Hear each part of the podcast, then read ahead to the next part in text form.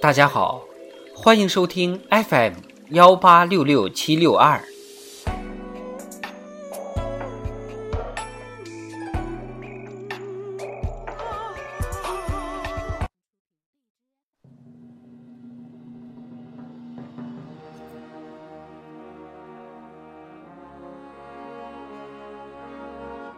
党的十九大以来大事记，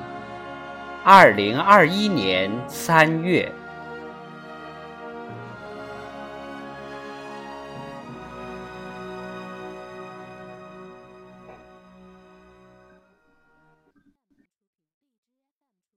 三月四日至十日，全国政协十三届四次会议举行，汪洋作全国政协常委会工作报告。三月五日至十一日，十三届全国人大四次会议举行。李克强作政府工作报告，栗战书作全国人大常委会工作报告。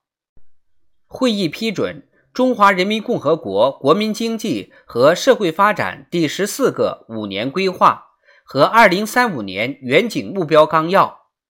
通过关于修改全国人大组织法的决定。关于修改全国人大议事规则的决定，关于完善香港特别行政区选举制度的决定。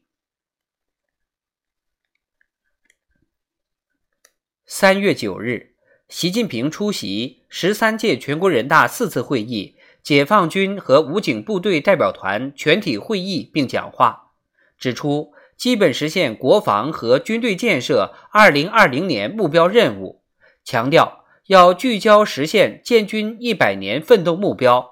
紧紧围绕我军建设“十四五”规划布局、谋划和推进工作。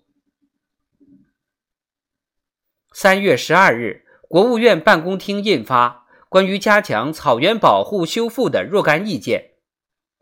二零二一年，国务院办公厅印发的文件还有《关于服务六稳六保》。进一步做好放管服改革有关工作的意见。中国反对拐办人口行动计划（二零二一至二零三零年）关于建立健全职工基本医疗保险门诊共计保障机制的指导意见。关于推动公立医院高质量发展的意见。关于鼓励和支持社会资本参与生态保护修复的意见。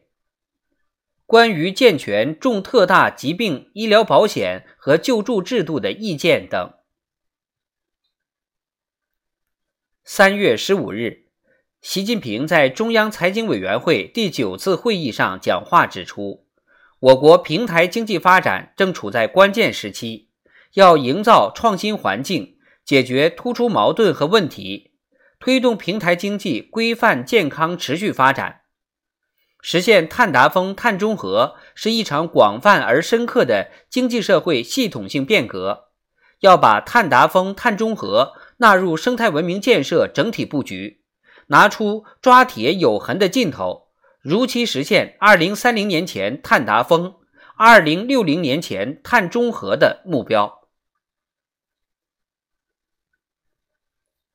三月二十四日，国务院常务会议决定。将制造业企业研发费用加计扣除比例由百分之七十五提高至百分之百，激励企业创新，促进产业升级。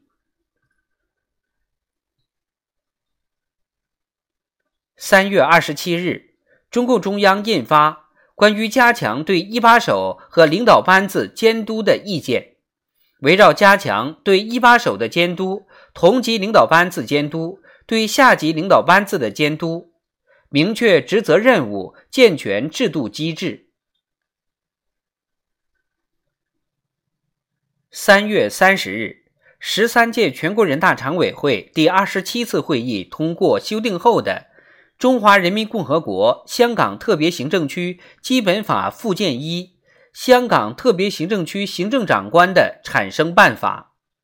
和《中华人民共和国香港特别行政区基本法》附件二《香港特别行政区立法会的产生办法和表决程序》。